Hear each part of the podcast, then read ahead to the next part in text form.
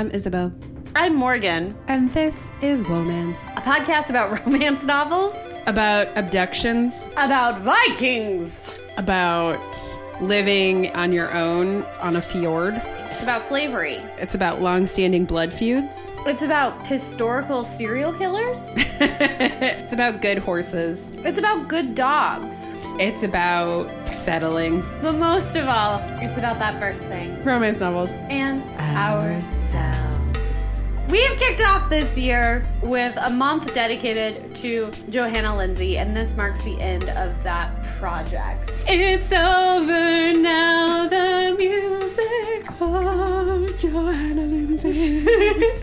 It's true. We are actually never going to read another Johanna Lindsey again. Not for this podcast, but I'm def gonna dive But back into definitely these waters. the whole Mallory series. Can confirm. And we're also like two thirds of the way through the Haardrad series as it is. Speaking of which, the subject of this week's episode was voted on by you, the listeners, via our Twitter, via our Instagram. Follow us if you don't already. We have a great time talking romance. We share stuff. We love to laugh. We love to cry. Anyways, follow us on social media if you haven't already so that you can participate in this kind of thing. But we asked our listeners which Viking themed book. Johanna Lindsey has a couple of Viking series, but which Viking themed book we should read for Johannuary. And the overwhelming majority voted for Fires of Winter. And who could blame you? What a baller looking cover. What a baller cover. What a bonkers story. I get it. We'd already read a Haardrad, mm-hmm. Haardrad series book with our Surrender My Love, which you mm-hmm. gave to me, not without irony, Not without irony. Not no. without irony, after we did A Pirate's Love, I cracked it open one blustery evening and just fell in love, and we talked about it for the show. And it's actually that chasm between Surrender My Love and A Pirate's Love that inspired this conversation about Johanna Lindsey that would eventually become Johannuary for us. So the Haardrad series, very near and dear to our hearts. And Our I, heart dreads. and I think obviously to the Johanna Lindsey fandom, especially after we all heard the news about Johanna Lindsey's passing, a lot of folks talked about this series and how competent, brave, fight to your last fingernail heroines were so mm-hmm. inspiring. And this Viking series really delivers that kind of heroine. It certainly does. You know, not just in the literal sense. Please go back and listen to our episode on Surrender My Love. Please read Surrender My Love if you haven't. I would say it's certainly my top 10, maybe even my top five romance novels that I've read. I absolutely adore it. Okay, I don't have a back cover for this one. you can look it up online. Can we do that? A master storyteller who spins romantic fiction like no other, Johanna Lindsey weaves together endearing characters, enthralling adventure, and pulsating passion to create stories that touch the hearts of her readers. Pulsating passion. Fires of winter. The Viking invaders came from across an icy sea. Taking Lady Brenna as their captive, but the dauntless Celtic beauty swears that no barbarian will ever be her master, not even the handsome and powerful brute Garrick Heradrad, blah, blah, blah, blah. Heradrad. Haardrad. Bah, bah. Made up.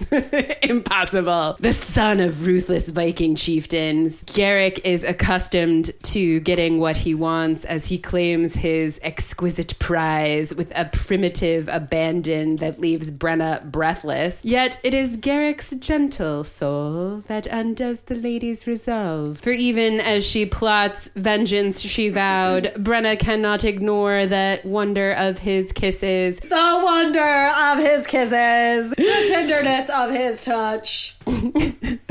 or deny the flames of a newly lit passion that blazes like starfire through the cold Nordic night. I remember that like starfire through the cold Nordic nights. Indeed. I know exactly where I want to start. Let's begin there. Best opening to a romance novel ever. Yeah? So the book opens with a weary traveler in medieval, right? England. Yeah. Please feel free to correct me on Twitter or Instagram or Facebook or, you know, text me if you have that, if you're privy. But yeah, so a lonesome traveler stumbles into a quiet village and is shocked to find there are no men. Mm, lucky day. He is invited in by a winsome lass for a cup of water. It's very hot outside. And he decides he's going to rape her. Then we go to her perspective, and she's decided she's going to seduce him because And marry him. and marry him because she's actually been around the block a few times and she hasn't had a lot of luck in her village in her small town Hmm. basically with finding a husband and she's like this guy seems great my dad is going to be psyched my dad who's out hunting this hog Mm-hmm. or whatever and he doesn't have to know that I am loose or Yeah, uh, this guy doesn't- enjoy my sexual pleasure where I get it. yeah, this guy isn't gonna have any hangups about my sexual experience, blah, blah, blah. And so you kind of have this thing of like, oh, something farcical is gonna happen. But then it subverts again. Yep. And he holds a knife to her throat and begins raping her. And Yep. you're like, oh boy, it's Pirates Love all over again. The Yep. hero and the heroine. But then it subverts it again. A gallant knight comes in. A boy. The guy in the butt with his sword Yeah, Hard And- enough to draw blood. hard enough to draw blood, stops the rape, is like, oh my god, get this guy out of here. And then it subverts again when we discover that this is Lady Brenna, who got thrown from her horse who's in heat and had to abandon the hunt and just stumbled upon this. And this is our heroine. What's even better is that she comes upon the village. She's sore and she's like in her boy's outfit. And she's like, Why is this door shut? Because they're open because it's hot out. And one of the other village ladies is like, Oh, this guy came walking in and you know what so and so's like. And she's like, Well, she only gives her favors to people that she wants to. So are we sure that she's okay? And then she opens the door and the villager is clearly not okay and she immediately intervenes. And I was like, holy shit, this book was published in 1980 because, like, wow, not a pirate's love. We're doing so much good work. That was a really good opener. Yeah.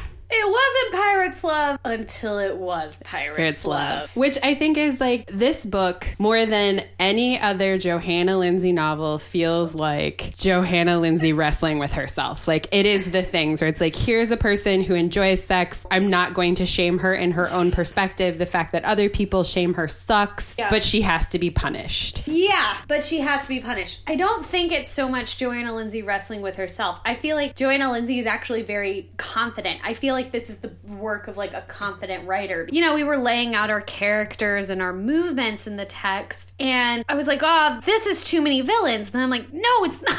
Like Yeah. they all have a specific purpose. And I was like, well, this is too many brothers. And I was like, no, it's not. They all mm-hmm. have a specific job. She is very much at her peak, like well edited, great twists and turns, mm-hmm. fabulous adventure, mm-hmm. thrills, um, Actual surprises. hot cha cha sex scenes. Like it's all there. I just think it's the worldview. Mm-hmm. And I don't want to cross this bridge yet, but I see it in the distance. I see us approaching it. And it is what is the pedagogy of a Johanna Lindsey romance novel?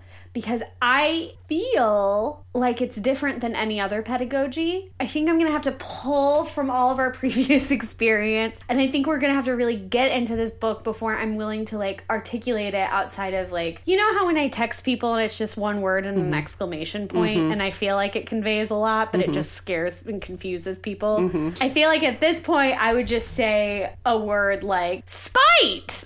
Like, it wouldn't be right. So I need to think it through. I need to talk it through more. I think that's fair. And so I'd like to start with our heroine, Brenna. Great. She is totally in male garb, She don't know she's beautiful. but she also likes to be in male garb. She's most comfortable there. Her dad wanted a son, raised her that way. Yeah. She had a stepmother that she wasn't super into, and she has the stepsister, Cordella, that's super mean to her all the time. Yeah. And Married stepsister. married stepsister whose husband is secretly into Brenna, which causes all this tension, which Brenna, Brenna doesn't, know. She's beautiful. of course. But or she, she knows she's beautiful, she just doesn't know what it means. Right. And Brenna's character is that she really likes being in leggings. She really likes being Yes. in shirts. She has freedom of movement. It makes it easier to do things. It she just it likes it. to do the things that she wants to do. Right. Because she loves writing. She does. loves sword play. She loves hunting. She's really good at it. Yeah. You know, like you mentioned, her father basically raised her as a boy, and those are the activities she's interested in. Unlike Jesse from the previous novel, mm-hmm. Brenna really flourishes in this kind of male gendered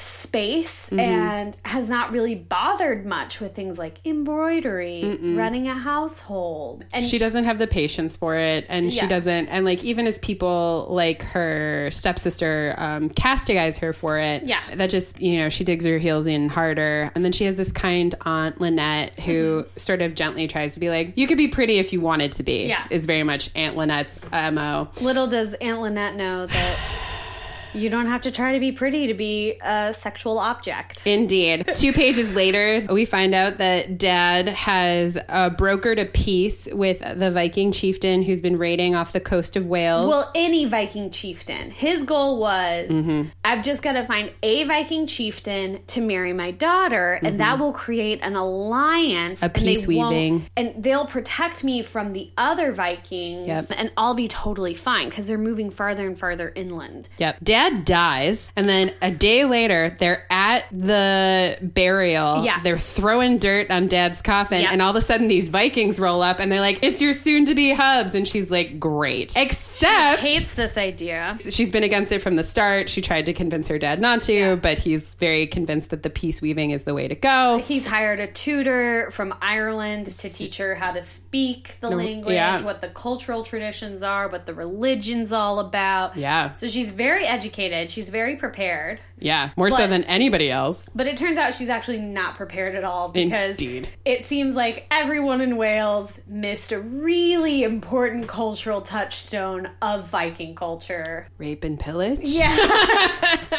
uh, which is to take uh, what you want, and if you are able to get it, then you are entitled to it. Right. Uh, so they're like, thank you so much for the directions to this fabulous estate that you've just sold us. We're actually going to take all of that and the girl and everybody else in the castle Yeah. that we don't kill. and all of the women for slaves. Yeah. And Killed we're going to the rape them first And repeatedly uh, throughout the journey. throughout the journey. But guess what? Brenna defends her household. She, is the last one standing with her sword. And the chieftain, Anselm, Mm-hmm. is so charmed by this that he protects her from being raped. She gets to keep Not be old- raped. She gets to not be raped because she's such a cool gal. so special because the Vikings love courage, and she exhibited that against a barbarian horde. Oh my god, you have courage? I love courage. That's amazing. I guess you Let me just zip this back up. right? You get to listen to your relatives scream in the next room, but no, it's cool. So that's really weird. That's like one of the first moves that was like really shocking and terrible. And that's the thing is like this move is like creating rape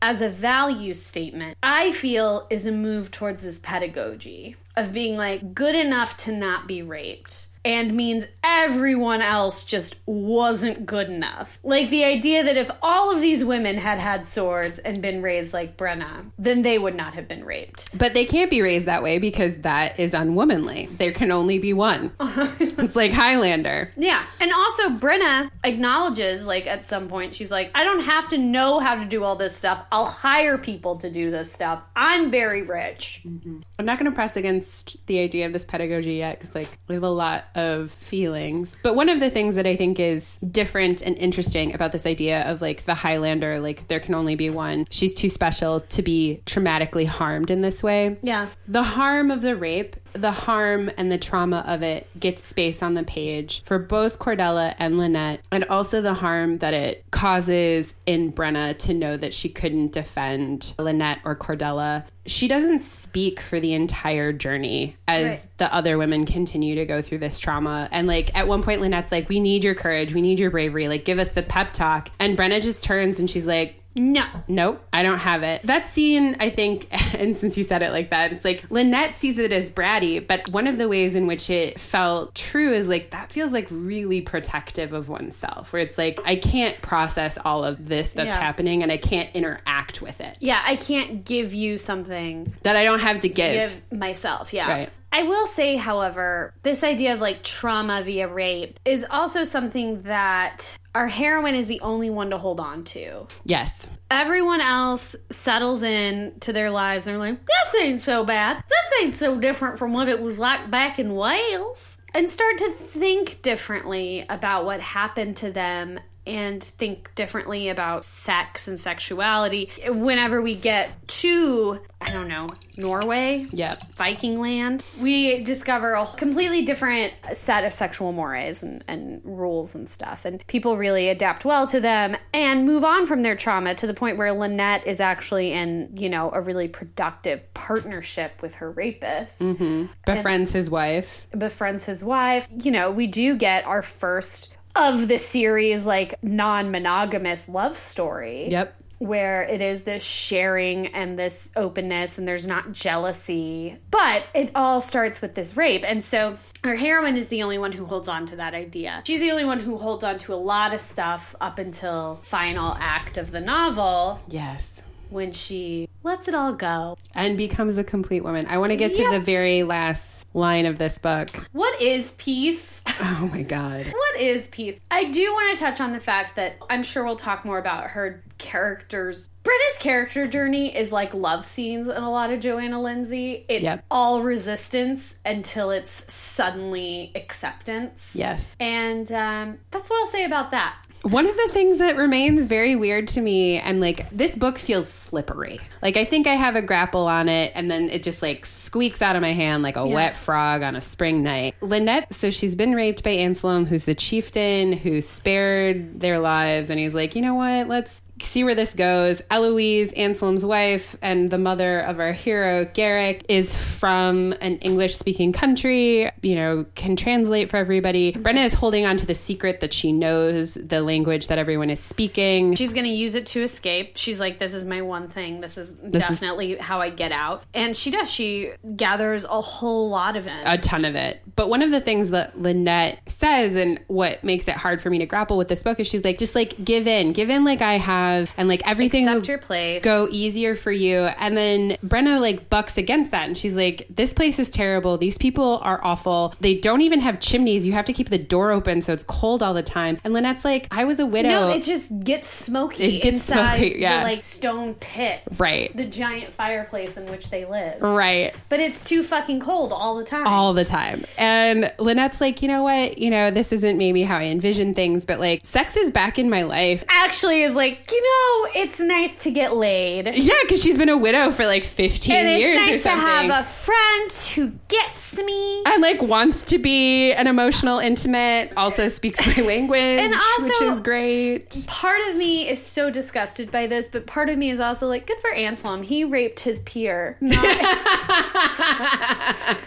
not Right? And so then it's like, I totally agree with Brenna in this moment. It feels like Lynette is like accepting the bars of her prison with a little too much aplomb. Uh-huh. And I don't like it. We also need to provide context for the point at which Lynette presents this option of She presents up. it like six times. The scene I am thinking of is feast number three, hmm. aka big dinner number three. So, as you may know, this is a romance novel podcast. So, the hero, who we haven't even gotten to yet, and the hmm. heroine start to fall in love. He takes her to this feast. He has visions of her remaining his slave His favorite slave. his lady slave. Other slaves will give her her cloak. She is such a special slave. She will bear his children. She is such a special slave. His mother will make her a beautiful dress. Yeah, she is such a special slave. And she says to her aunt, I think he really loves me, and I think I really love him. I want to get married. And her aunt's like, Well, that'll never happen because you're a slave. He cannot. He literally cannot marry a slave. And she's like, Oh, no. He'll give me back to his dad. His dad has already said he'll set me free. And her aunt's like, You know what? That's like a cool idea and all. You've got a pretty good thing going. And then presents the idea of like, Just settle in with this guy. Be mature about this.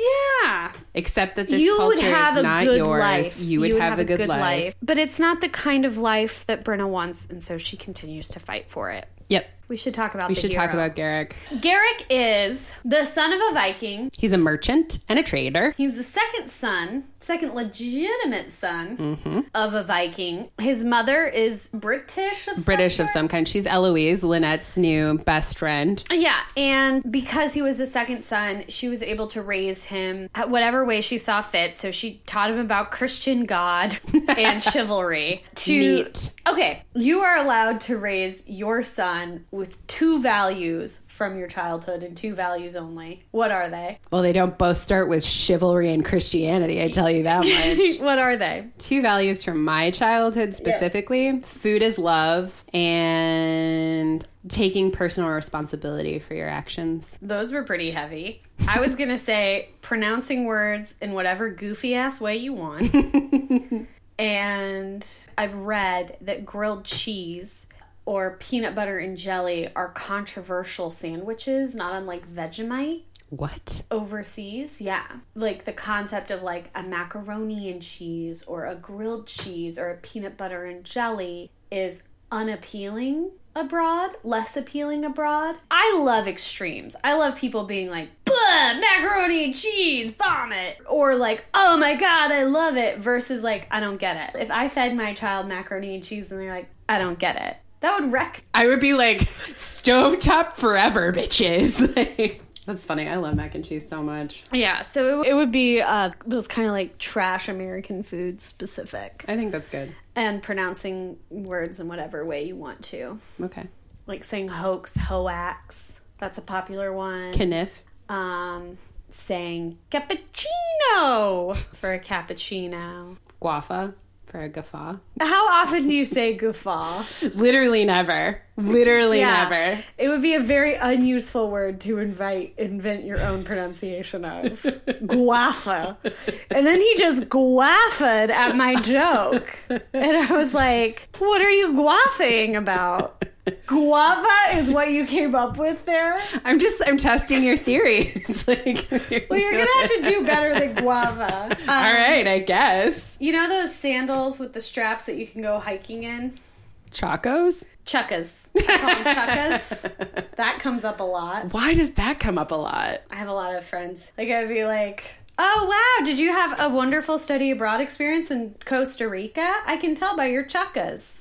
I just why like I guess I don't get it. You know, like you read something on the page and then you mm-hmm. just confidently say it, and Sure. no one else is confident, and like everyone else is like a little unsure if it's chacos. Like, and so if someone comes into your life and is like, "Oh my god, I love your chuckas. That's such a great color combo," you're very likely to just accept it. Not that you're like very likely to start saying it yourself, although people in my life have. Mm-hmm. This habit I have comes from a place of like hearing my dad do it, seeing my grandmother do it as a joke, mm-hmm. but also kind of realizing that like pronunciation is kind of baloney anyway. it's like, bonkers. yeah, it's like it's so different across all, you know, spectrums. And so, you know, just kind of like say it. I think the Don't co- overthink it. Just like throw the word out there. I think Chuckas. that's one of the things that I tell my students, and the one that I give them is, and I'm going to pronounce it wrong. It's cacophony, but I'd only ever read that word, and I'd never used it. Cacophony. And I said that out loud once, and somebody made me feel like such a goddamn asshole. And they were like, "You mean cacophony?" Yeah. And I was like, "What the fuck?" Like, here's a word I've only ever seen, and I know what it means. I can use it in the correct context, and you make me feel like the asshole because my reading vocabulary is better than my spoken one. Uh, what was the word? Telios. That was another one I didn't hear spaketh out loud for a really long time. I can't remember what word it was, but one time I was like drunk and like I used it and Mary Reichman, illustrator of our logo, was like, You say that word wrong and it makes you look ignorant.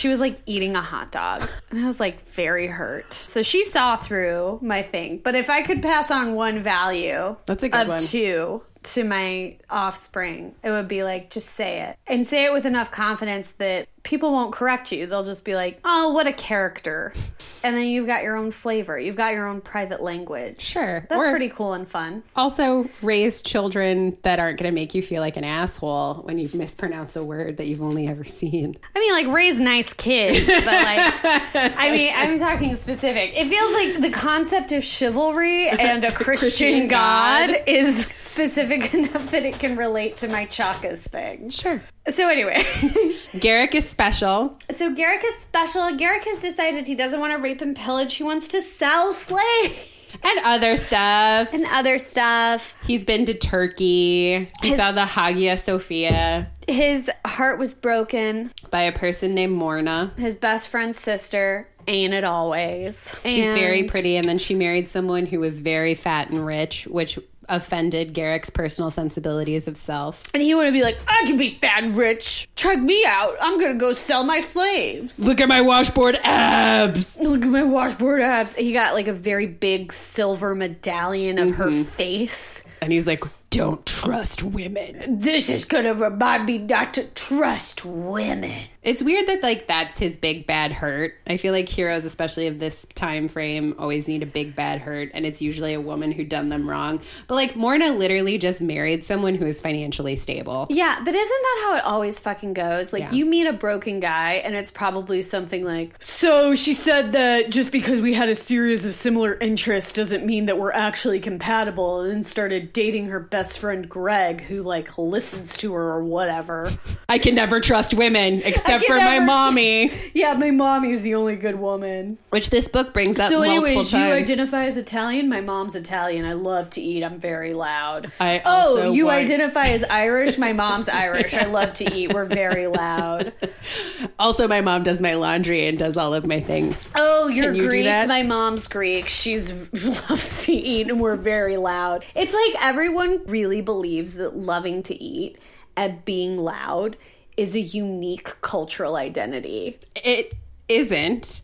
But when you live with a lot of wasps, it can feel that way. I would say wasps also love to eat, They love to eat, but they're not very loud. and they're very loud. Their passive aggressiveness is loud. I would say I'm a wasp. I'm not like an East Coast wasp, but I'm not a, you know, I don't have anything where I'm like, I come from a family of Italians. You know, I don't have anything like that. I'm just like standard white. Texas. Well, that's true. You know, the thing about Texas is It's Texas. we love to eat and we're very loud.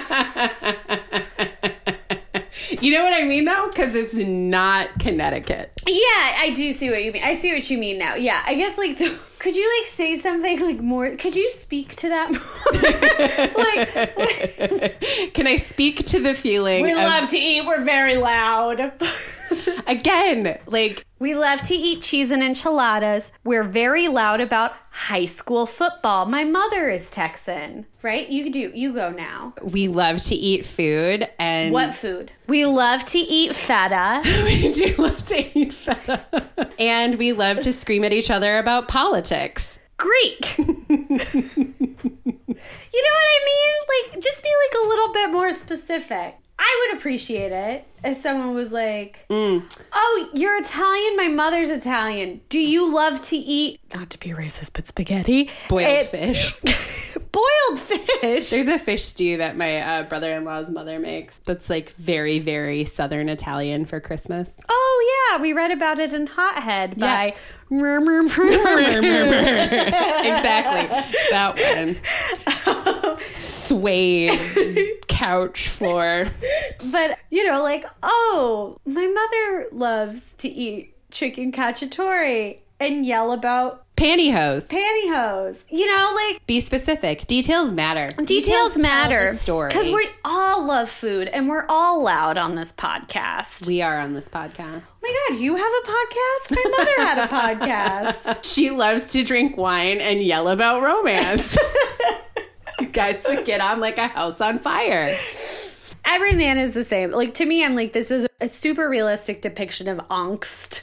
Um, in that the hero also comes to the resolution at the end where he was like, "Oh no, I was just like, we're the two best looking people in town. We should be together." Right. And that's not actually like what love is about. Like feeling like you should be with someone is not the same thing as loving them, which I thought was like a really beautiful like realization. It was. It was very nice that he came to that realization. So he is Super fucking hot. super fucking hot. Very capable merchant. Very good at stuff. Speaks several languages. He is given Brenna, who his dad had lied and been like, "Oh yeah, you can marry my son Garrick." His dad is like, "You know what? I think she'll be good for him. She's very brave. She's very brave. She's got courage. She's got a lot of spunk. Also, she bit the shit out of his older brother when he kissed Ew. her. Attempted he was rape. Like, I don't like her. So she's sent to Garrick's home. We meet your Yermil. Perhaps more on her later. He finds Brenna. He's like, "Whoa, she's really pretty, but I swore off all women forever." He's gonna have a feast the next day, and he does something. They bicker, and she's like, "I'm not a slave." He's like, "You are." That is your role here. Look at all my other slaves. And she's like, they hate it. And he's like, they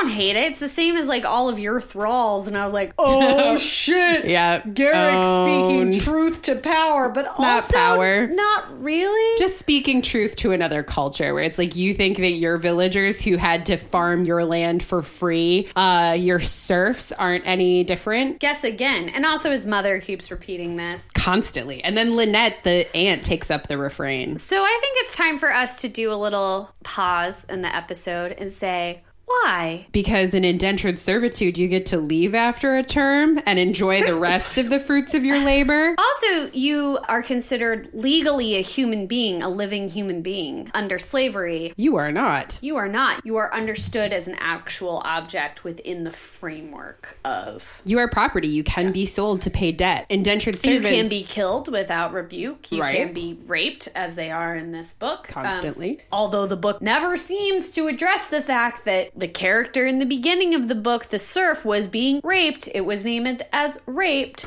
but the slaves who are raped, it's never understood as that. Not even by our heroine Brenna, who is in the same boat. She's not like, whoa, you just have sex with all those guys? And they're like, yeah, I guess so. And she's like, wow, you guys must really like having sex. Okay, bye. Like, it's very dumb. It is very dumb.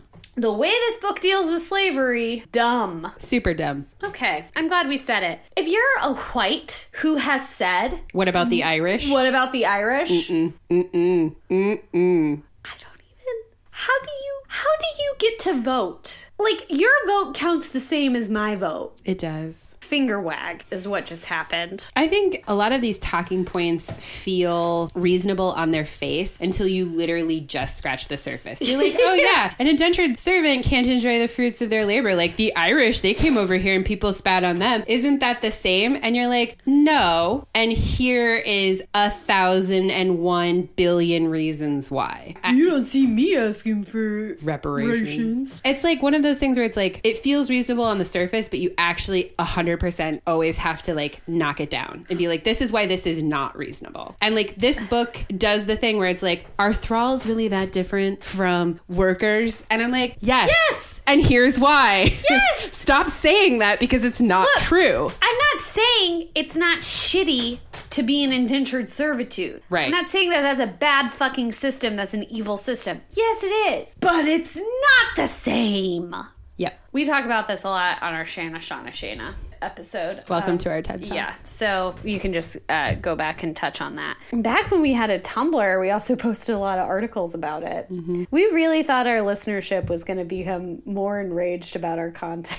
And then they took sex off Tumblr and nobody goes there anymore. Yeah. It's a ghost town. Anywho, Garrick got this super hot lady live in his house that he can't trust because women are trash, other than his mother. He's super attracted to her, and she's spunky, got a lot of gumption, constantly keeping him on his rhetorical toes. she is aroused for the first time in her life when she sees him, but that doesn't stop her from fighting back. So, anyway, she's like, I'm not going to be a slave. Being a slave sucks. He's like, You are a slave. It's going to be fine. She's like, No. And he's like, Listen, we'll talk about this later. You need to stay hidden for the next like two weeks. Don't leave this sewing room. And she's like, what am I going to do here? And he's like, so stupid. So stupid. And she's like, I, don't don't, sew, do that. So but then- whatever. and so then she like leaves the room. She discovers this whole thing about like during Viking feasts, public sex and public rape is a thing that happens. And he was trying to protect her from that. She's almost attacked by some of his party goers. His mother saves her. She backsasses his mom. That really pisses him off. He's like, I'm going to teach you a lesson. Yep. At this point, It's worth mentioning at this point that Brenna has a deeply seated fear of sex Oh, because yes. Cordella has been poisoning her mind for three years that the sex act is always painful, always terrible, something that will rip your body apart. And she's been planting this seed for three years, and Brenna is like 19. Yeah, she's been planting the seed because her husband was attracted to Brenna, so she didn't want Brenna to be interested in sex and potentially sex with her husband. So Brenna is terrified. Yep.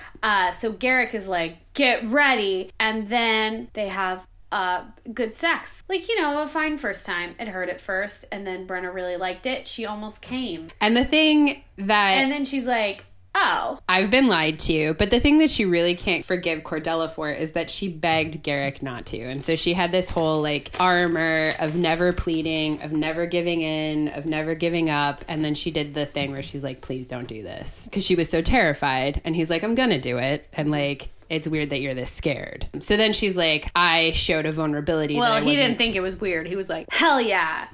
Yeah, I came up with the perfect solution. to punish you. And then it turns out she liked it, so joke was on him. Um, yeah. Mm. Uh, so then she vows vengeance against Cordella, which Yeah. doesn't turn out as well as it should. So she's got to get vengeance against Cordella. She's got to get vengeance against Anselm. She's not going to get vengeance against Garrick because he's not really a part of the whole murdering her entire household thing. It's mostly just his dad. She's just going to try to tolerate Garrick because she does have this moment where she's like, ugh, he doesn't know how stupid this is because this is how he's grown up. Cultural relativism is just moving things in this book at such a clip. Yep. That's what I've got to say about it. Cultural relativism, I think, is always going to be present in our conversations about the interactions between Brenna and Garrick, between all of the characters. Yep, for sure. Garrick is turned on by her spirit, And so after raised to be a chivalrous gentleman. after locking her in the sewing room, he's like, "Well, what are you interested in?" She's like, "Horses." He's like, "Great." He's like, no. Well, they like fight about it. then he's she like- gets the upper hand. He lets her take care of the horses, and she agrees to do some of the housework. Right. So they learn how to compromise. Can you imagine? compromise an important part of any relationship Yeah. And then Miguel tries to make good on her promise and run away. She's immediately caught. it does not work out for her she's not immediately caught she stays away for quite a while because she is strategic like she's mm-hmm. like i'm gonna go to the worst part the mountains and mm-hmm. he won't ever expect me there so i'll get a few winter. days but she also didn't expect him to be so into her mm-hmm. that he would go and look really hard in the mountains who found her brings her back Makes her promise never to leave again, which she does. She does. She's like, yeah, it's terrible out there. It's very fucking cold. Could No, definitely die. And he's like, you know what? I'm gonna let you see your family. No, I'm sorry. Going back one second. When he comes to get her, like they have this like fight, and then the bear comes out of the woods. Well, I want to talk about the fact that while they're fighting, they both conscientiously think like, I could kill them. I don't want to. yes, that is And the actually a very lovely And, mirror. and they both have the same idea. Like, I am so good at sorting. yeah. I will definitely kill this person. Mm-hmm. I'm not going to. I'm going to do them a favor. Right. and also both recognizing it in the other one and then being like oh my god they're so bad at sorting compared to me Right. I could definitely kill them, but I don't want to. Yeah. And so they sort of come to this weird draw. And, then, then- out of like the darkness of the Nordic winter forest woods, a bear that should be What hibernating. other creature but a bear a bear. A bear. Garrick had apparently awakened this bear previously like Right. there's only one bear awake in the woods and it comes to them. It like attacks uh, Garrick, and she freaks the fuck out, and she like attacks the bear and like stabs it in the Oh my God. face, killing it. And then Garrick's like, oh, he like wakes up from his unconscious state, and he's like, what happened? She's like, I killed the bear, and he's like, oh shit, you did? holy smokes That's amazing. Uh, I'm super into you. Let's bone. they bone And then they take the bear home for its pelt.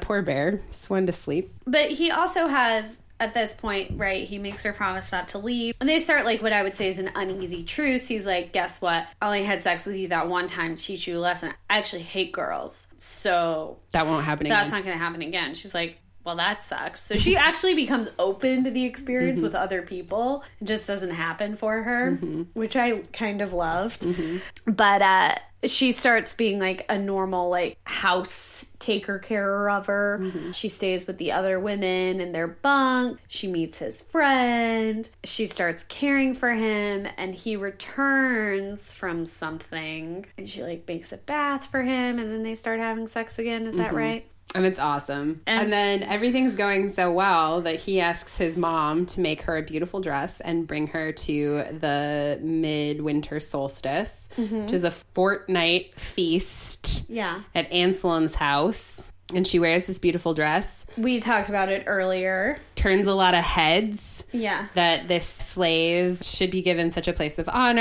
Yep. and that all of this stuff, the also, critically, Morna's husband has died and she's returned home. right, and she's set her sights back on the cutest boy in school. Garrick. She comes to the feast. She's like a total jerk. Predictably. Brenna. Brenna's a total jerk back. And Brenna gets this feel. She's like, I'm in love with him. She has that conversation with Lynette that we already talked about. So she and Garrick have sex in a stable. He's like, this is the most comfortable place for us to stay. It's like, okay, Johanna Lindsey, you just wanted to have a, that literal role in the hay in your book. Which have we talked about the spanking? There's a spanking scene. Obviously. At this point, they feel straightforward to me. Indeed. There was no surprises here. yeah. So, anyways, um, they have sex in a stable, and she's like, "I love you," and he Harrison. He says, "I know." And then turns over and falls asleep. Like, I cannot stress enough how nice this sex scene is. It's mutually exhausting and beautiful for both of them. They have a mutual orgasm at the same time. It's fireworks and gorgeous. And she says at the moment of her climax, I love you. He Oh, gets that's also the best time to tell someone you love them for the first time when they're inside you. and you're coming. Yeah, and you're like drunk. Yeah. It happens. It's so good. Uh, And um, it's not good. no. but it does happen. all the time. Sorry. And he's like, thanks. Rolls over and falls asleep. And then, like, that's where we're at. like, I cannot stress enough, You're like, like, oh, how I knew it. Cool. jarring Bye. that scene is. And, like, this is where I think Johanna Lindsey really shines. It's like, here's this, like, awesome sex scene that's super titillating. And then she's like, oh, you feel good? Pop! Your balloon isn't inflated anymore, is it? Cold bath of water. Everything sucks. Like, live with your negative feelings. And I'm like, Which is exactly you have the exact experience of the heroine. Yes. Like you really feel like her best friend with her brunch going like, He said what? Yeah. He did what? Oh my god. Let's go key his car. Let's go key his car. And so she does key his car. She le- well, she wakes up the next morning Yep. and he's already gone to his little horse race. And he said that she could horse race. And then she was like, "Oh, I'm scared I'm going to beat you." And then he's not there and she's like, "You know what? Fuck this guy. Mm-hmm. I should be in the horse race. I'm just as good. He doesn't even love me. I'm going home." Yep. And then she gets kidnapped. Right. Bye. No, that's so she leaves the horse race because he lied to her. Because he's like, You can participate. And she's like, Great, I'll put on my pants. And he's like, No, you're a slave. I thought you knew that. Like, you can't participate. And more than that, you're a woman. You can't participate. And she's like, Well, fuck you. And goes home. He follows her after he's lost his horse race to his brother. He's so upset that she's left and didn't cheer him on that he rapes her. And they have this crazy fight. And then she's alone and crying in the house with no one but dog. And Aaron is like incapacitated, who's like his weird stable person. And then she's abducted. Garrick comes back the next day to apologize for his bad actions, sees that she is gone, and is like, oh, she left because I raped her. Okay, so at this point, in order to like talk about Garrick's character journey, I do think we have to hit on plot points because Johanna Lindsey is very little about the internality of a hero. Like we don't get this reflection of Garrett, I guess I really do love her. Yeah, that I never love happens. Her eyes, I love her hair. No, he's like we don't get that. We get a series of actions. Here is a series of actions. Cedric, a rival Viking across Viking the fjord. across the fjord, is put up to the task of kidnapping Brenna by a mysterious female figure. Is Mm-hmm. it Morna? Is it Yarmille, who is the mother of our Nell's bastard? I don't know. So he takes her hostage. He's gonna rape her. It turns out he like murdered and gang raped along with his brothers. Uh, Garrick's sister. Uh, many years ago, and that's what caused this riff. Is Cedric's uh, serial murderer tendencies? Indeed. He's gonna rape Britta. She manages to escape using her wiles and her physical strength. Badly She wounds Cedric. badly wounds Cedric, steals a horse, gets on the road, has to go the long way around the fjord, ends up spending three weeks away, Six weeks away. six weeks away because she can't swim. It's because she doesn't want to leave her horse. She doesn't want to leave her horse. Yeah, which I totally get. It's a great horse. Willow, who was taken with her on the boat Yeah, when but- she was originally abducted. but then given to her by Armel, who just thinks she's the bee's knees, and he Anselm. wants Anselm. He doesn't want her to hate him, so he gives her the horse and whatever. She still hates him. and the reason why she has her horse on the other side of the fjord is because they the, put ab- the horse on the boat. the abduction had to look like she ran away. That was the key component of the mysterious villainous woman saying it has to look like she ran away, which will gut Garrick. Yeah, it'll keep him from looking for her. Yep. Turns out he looked for her. He just did a bad job. Yep. She comes back. She's like destroyed, and Garrick's like, "Get out of here. Go to my dad's place." She doesn't realize she's been set free. She is healed by her aunt and her now very pregnant sister, who, Cordella. yeah, it turns out But hang on, going back because she explains all of this to Garrick because she loves him. Her love has carried her through this harrowing experience, and she's like, "Believe me, believe me, believe me." and he's, like, Your lies carried you through this experience. I guess you just had to come back because you couldn't hack it in Listen. the woods anymore. I've been broken up with once. I know how all you women are. right. So then his dismissal of her is a refusal to believe her. So she's healed. I mean, her sister's got a great racket going. Yeah. We don't need to get into it. It's It's pretty great. it's all fucking good. Like every plot point in this book is good. Every relationship that develops is interesting. All of the pieces belong on the board. It's fucking stupid how well constructed this book is. It drives me crazy. I remember reading American Gods and I was like, why would I ever try to write something? This is so good. I don't know how I'd ever write something this good. I feel kind of the same way about Fires of Winter. I'm like, Johanna Lindsey is in like a cupboard in a corner somewhere and she wrote something this structurally impressive. Like, what am I gonna do? Anyways, that was just a little tangent. So definitely, you know, check out the book for all these little side stories. But he shows up at the house. He's like, "Oh, I'm super into Morna." She's like, "Good, I'm happy for you." And his dad is like, "Listen, if you're this unhappy, I'll take you back to Wales." And she's like, "Great. when can we leave? When can we leave?" She's in a big hurry because she realizes she's pregnant and she's found out that Vikings kill Sparta their babies. Sparta their babies. Uh, and she does not want to bring a child. She's scared she's going to have a baby that is deemed Spartanable. Which is to be left exposed at birth and die. Yeah. And so she's like, I got to get out of here. Ah. so he's like, All right, I'll give you a house. There's like an empty cottage or whatever on the edge of the woods. She's like, I'm going to give you pelts for rent. And she starts this beautiful existence. it's true. It's really idyllic. Young listeners, I'm going to give you a piece of advice which feels sweeping, uh, but that's, you know, I'm here to make the big sweeping statements. Okay. Live by yourself Yes. before you start a romantic cohabitation. Cohabitation. Living by yourself, you really find out what you need and what you want and who you are when no one's around. It will make you deeply resentful of your partner when you move in together for the first year. And you might want to murder them for like But- leaving the cap off the toothpaste, but that can be remedied in Live time. by yourself. Live by yourself. Good advice. So she lives by herself because it's too late to sail back to Wales. The ice is moving in or whatever, but it's all part of the fucking plan to keep her and Garrick together. It's important at this point, listeners, that you note that Garrick and Brenna haven't spoken in like five months. He doesn't know that she's pregnant. She's been hiding it. Nobody knows until she's basically about to give birth. And she's terrified of giving birth because of the Spartan thing. Lynette and Heloise find out they make this person live with her. And then she's in the woods collecting pelts one day, and this mystery villainous woman figure shows back up and runs her down, causing her to go into labor early. So she is found by Garrick, who's been like spying on her from the woods, anyways. He Because takes her his mom back- told her. He takes him. her back to his castle. She delivers. The baby is not breathing at birth, so he does rudimentary CPR. She's passed out for all of this to bring the baby back to life, even though. By Viking standards, that would be a Spartan offense, not breathing when you're born. And so, you know, she doesn't know this. He's like, don't tell her. I'd like to pause on this for one second because I think this is probably going to help build the bridge of your pedagogy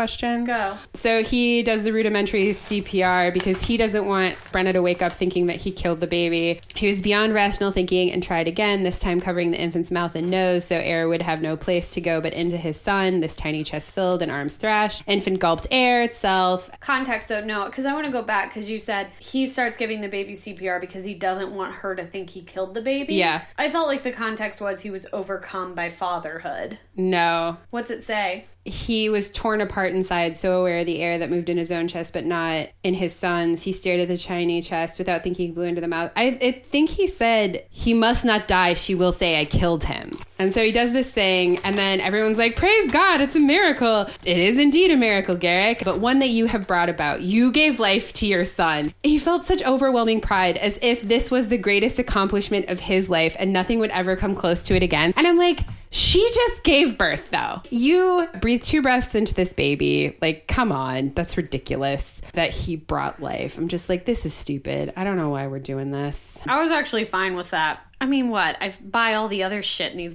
books. And so, like, then again, here's this, like, weird thing where it's like, dad did this huge, awesome thing, gave life, whatever. Oh, yeah. Stupid. And then two pages later, we're a week after birth, and Brenna is having a terrible time breastfeeding. Yeah. And this book does such a good job of describing the disappointment of like not feeling like you can produce milk to feed your baby and then like having another person be like, hey, this isn't working for you or the baby. It's most important that the baby's fed. We have to get a wet nurse. Okay. Uh, yeah. So she does get her wet nurse in the book and talks about difficulty with breastfeeding. She goes back to living in the cabin with the wet nurse and her son, still planning on returning home to Wales.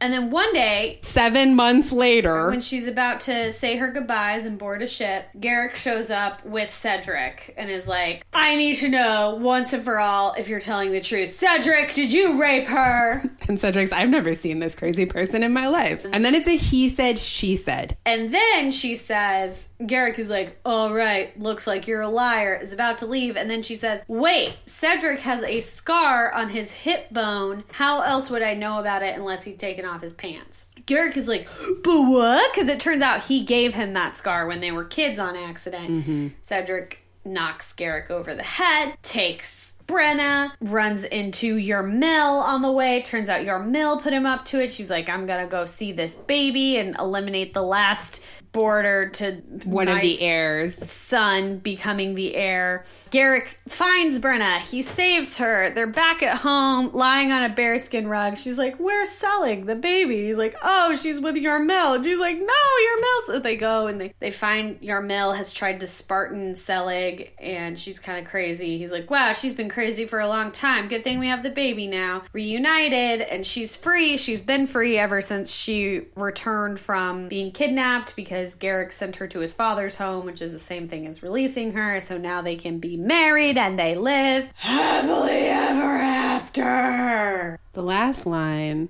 of the novel is insanity. and I want to go back to one other thing with the Cedric thing. Um, but the last line of the novel. Do the Cedric thing first. Okay. So he does show up with Cedric on the horseback tied up. But before that, as she's like packing up the house and like getting ready to go, they haven't spoken in seven months. And he's like, I don't want you to go. He shows up at her cabin and he's like, I want you and my son to stay. Please stay. I've been secretly hanging out with this. I've been son secretly while you've hanging- been taking naps. Right. And she's like, okay, like I would stay. I, you know, I love you. And he's like, I love you too. And he says it. And she's like, oh, great. But do you trust me? And he's like, I love you enough to forget it all. And then she says, Oh, but not enough to trust me. And he turns away, giving her his answer without speaking. And so it's like this thing where it's like they love each other. And he's like, just fucking settle. Just like accept that I'll trust you in time. I love you enough. My love is expansive Yeah. to think that you've run away and that you've concocted this story. And she's like, that's not enough. Yeah. That's not love for me. Yeah. You have to trust my word. If you don't, I'm going back to Wales. Yep, we all deserve to be loved the way we want to be loved. Right. And the fact that she fights so hard for it and that like Yeah. it takes this thing with Garrick and then She's he's willing to like walk away. Yeah. No one can call her bluff. I love her. I do too. I do want to say though this thing about what I said earlier and this concept in the book, and we'll get to the final line of you deserve to be loved the way you want to be loved. I will say I do think sometimes folks the way you want to be loved is not actually the way you want to be loved. Like there is always a version of the world where you meet someone say who's like very articulate about mm-hmm. how beautiful they find you or very over the top with romantic gestures mm-hmm. But that's all superficial. Mm-hmm. That kind of thing doesn't belie depth. So mm-hmm. anyways just be weary of what you actually want. Like if you say i want something passionate what does that actually mean? It shouldn't be a series of gestures which is interesting when talking about johanna lindsey because she's so like do do do with her heroes. Action, action. And so in this moment where it's like this action of trusting me is like the action, it is the verb of vulnerability. Yeah. I think this book does such a good job of like attacking those pillars of like, is a love expansive if it can't trust? Yeah. This book is really good at that. But also the question of like, I think you pointed out what is trust really, but vulnerability. It's like faith, right? Which religion does kind of leech in around the edges of this book. It doesn't really prioritize like. I mean, I, I do think the book feels like Christian values are better than Certainly. uh, polytheistic pagan, values. But the, you know, this idea of just of faithfulness and faith are important to this book and important to the love story of Brenna and Garrick. yes. They spend over a year not speaking. Yeah. It is about forgiveness for her because, you know, she has to forgive the time he raped her, which is a huge deal. And he has to be good at apologizing for that, which he is like, you know, like three quarters of the way through the book. Like, that's not even like the biggest issue they face. Right. Which is kind of crazy. Yeah. He starts apologizing for it immediately after the fact, which is Good. unexpected. Yeah. But let's talk about the last line of the novel. This week's episode of Womance is sponsored by Lola. You guys know Lola. Lola is a female founded company offering a line of organic cotton tampons, pads, and liners. And now they offer sex products too, which is obviously uh, pretty much always in our wheelhouse. Unlike other major brands, Lola products are 100% natural, easy to feel good about, no BS, mystery fibers, or doubts about what's going on in your body. Plus, Lola products come in a simple, customizable subscription. You've got three heavy flow days, you've got other kinds of needs. You want 10 condoms rather than five.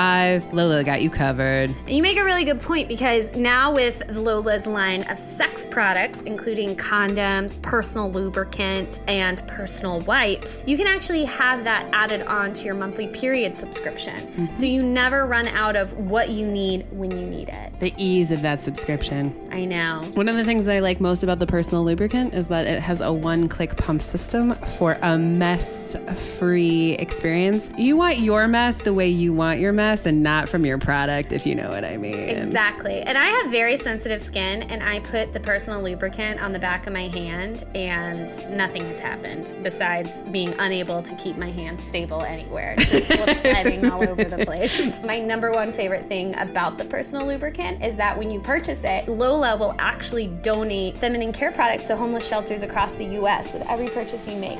So it's feel good, feel good, and feel good.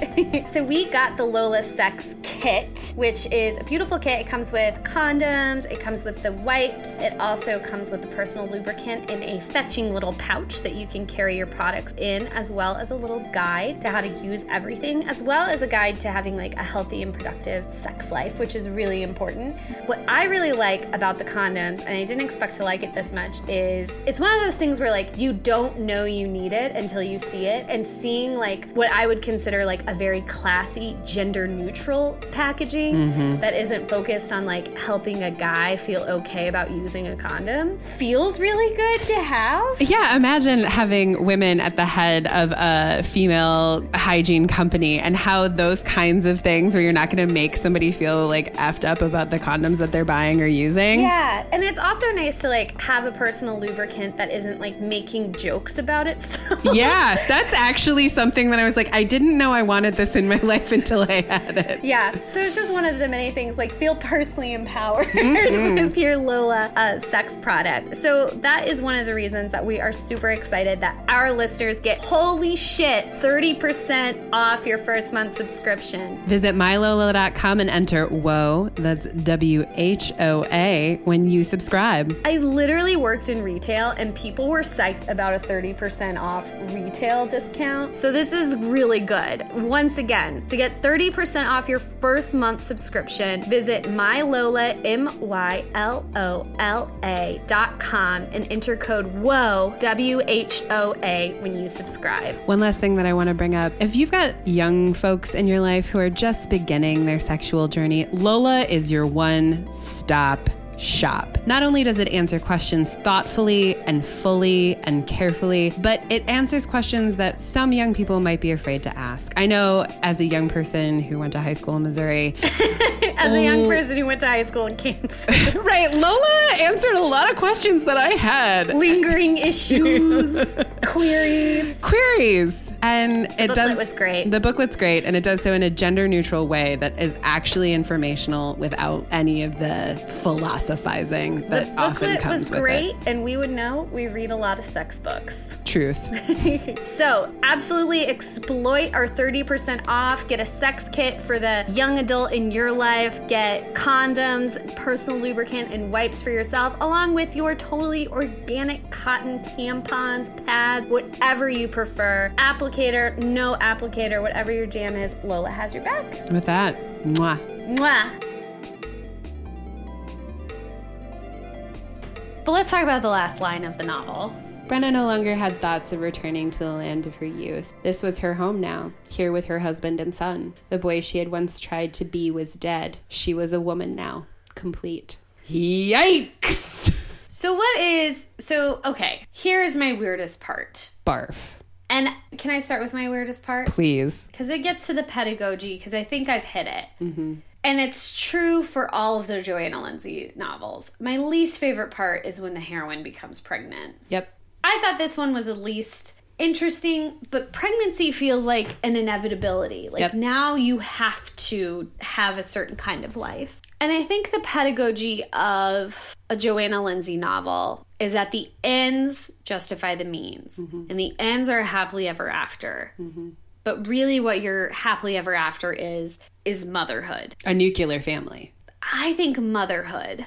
I think for Johanna Lindsey, I think in her books, the important thing is having the child with the husband figure. That's good. That's great. That's how it should be. But the reason you end up with the husband figure is because of the child. I believe there's a version of this book where, like, if she wasn't pregnant, it's not important to Johanna Lindsey that she stay with Garrick. But because she has Garrick's child, she needs to be with Garrick. Oh, I don't know if I agree with that because the trust thing is so intense in it. I'll agree with you. Maybe not even motherhood so much because, like, we see so little of motherhood in the Johanna Lindseys that we've looked at. Like, everybody is pregnant, but three of the five, we don't even, like, the child doesn't get born. But they still, that's the impetus for them. That's the word Mary told me I mispronounced. Impetus? yeah, I used to say impetus. Ah. But the impetus for that, the impetus for that, That's the trump card for the obstacle. the gentle hero- rogue. She decides, you know what? I'm pregnant with this guy's baby. He's here. I should marry this guy. I should go with this guy. He's the father of my child. Although, up until his arrival, she's like, I'm going to raise this baby in shame on my island.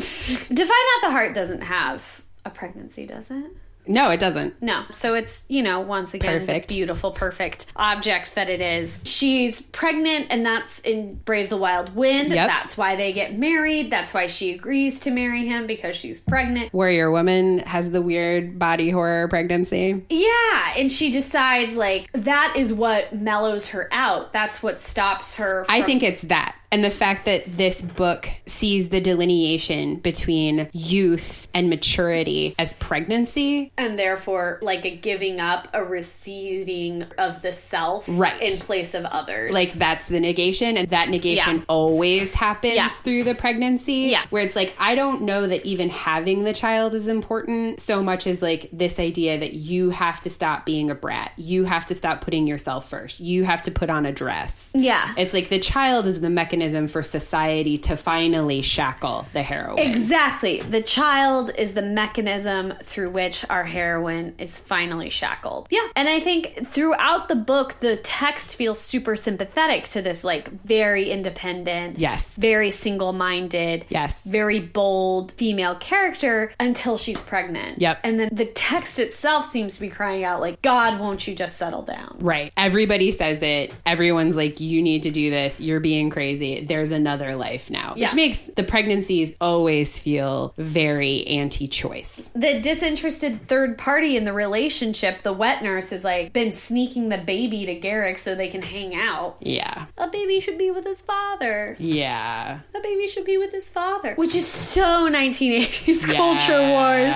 Like, oh, and child should have two parents. And All it should be our- a dude and a lady. all of our cultural issues go back to the lack of a two parent household.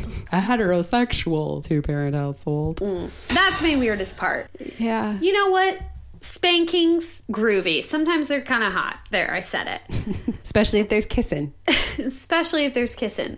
It's the pregnancy. It's Well- weird that the pregnancy is the vehicle of like the intrusive society where like the border, the boundary of like our heroine being so spunky and gumption and that we're so excited for her. mores and flouting rules and flouting expectations. And we love her for it. And then we hate her for it, or we're supposed to, according to the text, as soon as she's knocked up. And I'm like, oh. literally society penetrates you, grows inside you, And erupts. erupts Out your veg. out your vag, and is then like you need to calm down and then freak out about this thing. You need to settle. You need to not be Get- selfish. Stop obsessing over all the other injustices and start obsessing over what this baby is putting in its mouth. Yep.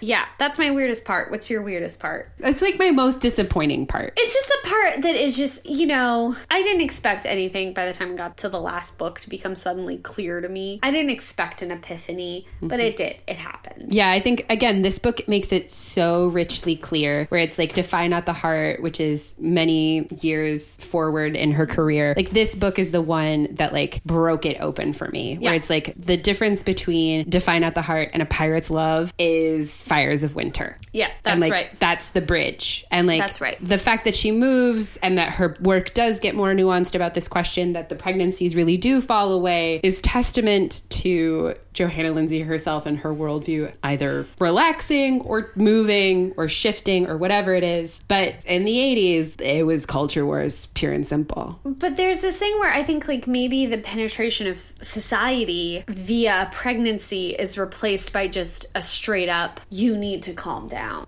stop being this much yourself Stop being this much yourself. You're not going to make a change. It's not going to make a difference. In order for you to be happy, you need to just accept stuff and move on and calm down. And I think that's the part I'm struggling with. I don't think the books necessarily like that that's the ending, that that's how the heroine finds happiness. I think there's part of the books that are like, wouldn't it be great if she could run her own boat? Wouldn't it be great? But she can't.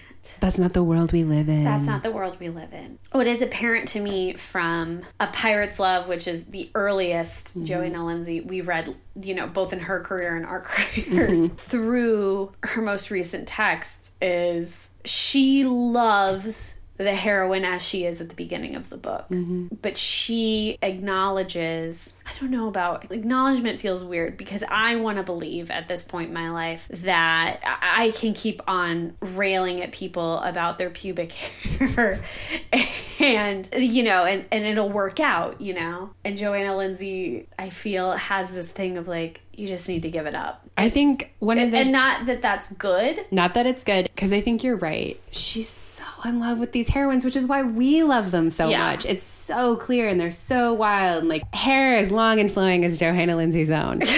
I think part of the move, because like the way in which you protect a heroine, especially in the historicals, but even in her other books, is like you make her financially stable. The way to do that is a marriage, and she'll never have the same kinds of freedoms. And like that acceptance, that acknowledgement is sad, but it always comes with this sort of like, You can't have it all. you can't have it all. You can live in a cottage and kill yourself getting pelts all day and be independent and be your own woman and live as you want to live, air quotes, but without any free time. Or a no hot D. and no hot D, or you can just chill the fuck out and like let go of this need for independence and this need for like whatever and just kind of self negate so that you can be with a man who can allow you to be a different version of yourself, but still yourself, comfortable, so that you can be comfortable. You being comfortable is also determined by other people being comfortable with you. Right. And that's the society move. It's almost like it's never an apology. I don't mean it because it's not that strong, but it's sort of like this like resignation where like you have to be safe in society. Yeah, And like, you have to be safe. Yeah. this is pretty much the only way that you can do it. Yeah. And like this guy's pretty good. And look, he had like three emotional breakthroughs. I'm sure you'll have more. he is the best option. Yeah. The hero is always the best option. Yeah. Yeah, that's it. Sexiest part. Rolling in the hay. I gotta say, my sexiest part was when she had the cottage to herself, and so she gave herself a bubble bath, and then his friend walked in and was like, "Oh, hello," and she didn't get weird about being in the bath. She was like, "What's up?" You certainly like having sex with Janie. Yeah. and they had like a nice conversation. For me, mm-hmm. that was the sexiest part. And I think it was written as a very sexy part mm-hmm. because, once again, to go back to our weirdest part, Johanna Lindsey loves the independence. She does. The being by oneself. I think like the discovery of self is really important to a heroine here because she does take that with her into the relationship further. And so like the fact that her heroines spend a good deal of time alone without the hero after falling in love, like there's this period of separation where there's a lot of deep thinking in bubble Yeah. baths or other places is part of the work of like mellowing the heroine or at least giving her space to like look at her options soberly. Yeah. Romance or romance? Not my favorite, no man's. I would say it's a romance. I would actually recommend this book. Why is it a romance for you? Uh, Until Forever is a better Viking, and Defy Not the Heart lives out there in the world. So uh, those would be why. I think like there's one too many rapes for me. Garrick's apology, his first apology is good, but his second one isn't as good. And I'm really sad by the end. The fact that she is a woman complete, I just like that. That was it for me. I'm like, that's immediate no man's. The boy was dead. I think it's going to be a romance for me. And the thing that I think is special about this book and makes it worthwhile, totally acknowledge everything Isabel said is is true for me as well in the reading of this book. But I would say the thing that supersedes it: best adventures, mm. best fight scenes, mm-hmm. and there are a lot of them. Best opening. Always surprised me. Mm-hmm. You know, that first rape scene, the conclusion surprised me. The opening scene surprised me. I did not know where this book was going. I did not know who was going to be the mysterious woman on the horse. Mm-hmm. The way Garrick handled that and was like, you know, she's obviously mentally ill. Mm-hmm. it was truly thrilling to read. You know, like I would say I liked other books better, but this was a book where, you know, I was sitting at my desk and I was like, can't wait for my lunch break. Gotta get back into that book. It felt like reading. I told a coworker, I was like, I cannot, in good consciousness, like recommend this to anybody because of the scenes of violence. But this feels like reading Harry Potter to me. For mm. like, you know, I just can't wait to get back in it because of the adventure, because of the surprises. I mean, just I have not read a romance novel that does those things as well, and also like the bad feeling, like of mm. of adventure. Right when she realizes she has to go around the fjord, I was like, oh no, you know. Yeah. like, the like the existential dread was mutual. I like super empathize with this heroine, the way everything was described, the way everything was laid out. The structure of the book is impeccable. Is will s- impeccable. There are a lot of mic drop scenic moments, like when she's at the fjord and she can see Garrick's house and she's just screaming across Oh, it. so much cinematic stuff. It's Even like so cinematic. gets that silver medal and then he's got the portrait of his friend's sister on the other side. You know, it sounds dweeby. It is dweeby, but the way she writes it is so good. This is very cinematic. I mean, I so I would it- definitely watch this miniseries. it's gonna be a womance for me. We can disagree. To bring it back, I've been thinking a lot about legacy this week because Kobe Bryant passed away Indeed. uh, in the helicopter accident very recently. I would say in the last like day or so, people have been remembering the rape trial in 2003 Yep. around him. And I've been thinking about a similar thing of legacy, and people have been talking about the complicatedness of that legacy. And I think Johanna Lindsey is likewise has a complicated legacy. You know, we think about books like A Pirate's Love, we think about her sheikh novels. Even some of the stuff that we've read for this month, Brave, the, Wild, Wind, Warrior's Woman to a certain extent. This book, I think we'll get into to a certain extent We will. has some really destructive ideas and kind of demonstrates the worst parts of romance, meaning, you know, the patriarchal through line of the mm-hmm. genre that can really surfaces sometimes. Mm-hmm. And that in no way lessens like this huge positive impact. Books that she wrote that were so ahead of their time these heroines that cannot be denied like regardless of the you know content and the setting of the book itself. I've just been dwelling on that. I know that's just kind of a ramble. I don't know where i'm going with that I don't think that's a ramble, and I think that's I think as we've talked about this whole month, and like also with the Kobe Bryant case and everything that's happened with Me Too, one of the things that's been great about what's happened in romance is that the power of call out culture is doing a lot of what it's supposed to do, which is calling power to account. And I think Johanna Lindsey's work speaks for itself in the mm-hmm. fact that she was able to change. And I read an article about what we do with Kobe Bryant's legacy, especially like the good dad part and the support that he did for the WNBA, but also this rape trial and the harm done. And that you have to hold both things in both your hands, and that we also have to make potential space for the idea that people do grow and change and can learn from horrific mistakes. One of the things that I think people have been asking recently in the media and in other places is like, are you the worst thing you've ever done? Are you the worst thing you've ever written? yeah And I think Johanna Lindsey, Johannuary writ large, is a really good way to ask that question, at least Yeah. for me. or a good way to start picking at an answer Right. Because, like, it is a bit at a remove, but it's also, like, as you said, it's like the through lines. You can really see the veins of the work here. Yeah. I'm glad that you brought that up because I think they are really relevant. I think they're pieces of each other. And I think we should think about the ways in which apology and sincerity and Mm-hmm. earnestness and change can all move together. Now, I, I do want to acknowledge there are some differences in the legacy in that I feel like prior to her passing, the Whisper Network was that Johanna Lindsey was really influential and important, but the like headline was rape books for her. Yeah. And kind of a joke. We talked a lot about cover art, and I would say Isabeau and I have always been on the side of loud, proud clinch covers. But if people were going to make fun of something, they would make fun of these incredible hand painted. Obviously, I'm editorial creations that denoted like a Johanna Lindsey. She had the best covers. Yeah, she really Uh, did. and there's kind of a reversing where, with her passing, people felt empowered to come forward and say, you know, and we saw it a lot on our Instagram, people coming forward and saying, I've loved every one of her books. Mm-hmm. There was something for me in each of those books. I'm going to reread, you know, the Mallory series. My first ever romance novel was a mm-hmm. Johanna Lindsey. We hear all the time. Mm-hmm. And so, you know, this kind of coming together and grieving and reflection has allowed people to acknowledge the importance of art that is also difficult. Are you the worst thing you've ever written? I would say yes, but you're also the best thing you've ever written. Mm-hmm. Just like I would say, Kobe Bryant is a rapist, Mm-hmm. uh, was a rapist, but also was a great father. And the thing is, is like we want things to be simple because Right. we want it to be easy enough to shuffle the bad people out of our lives and out of our culture and keep Mm-hmm. the good people in. But it's it's just not that simple. And it can't be because the human condition Mm-hmm. isn't. And I think one of the things that's so great about Johanna Lindsey is that she never shied away from that. Yeah. With that, Loosen your stays. but never your principles. Mwah. Mwah. Goodbye, Thank you, Johanna. Joanna. Thank you.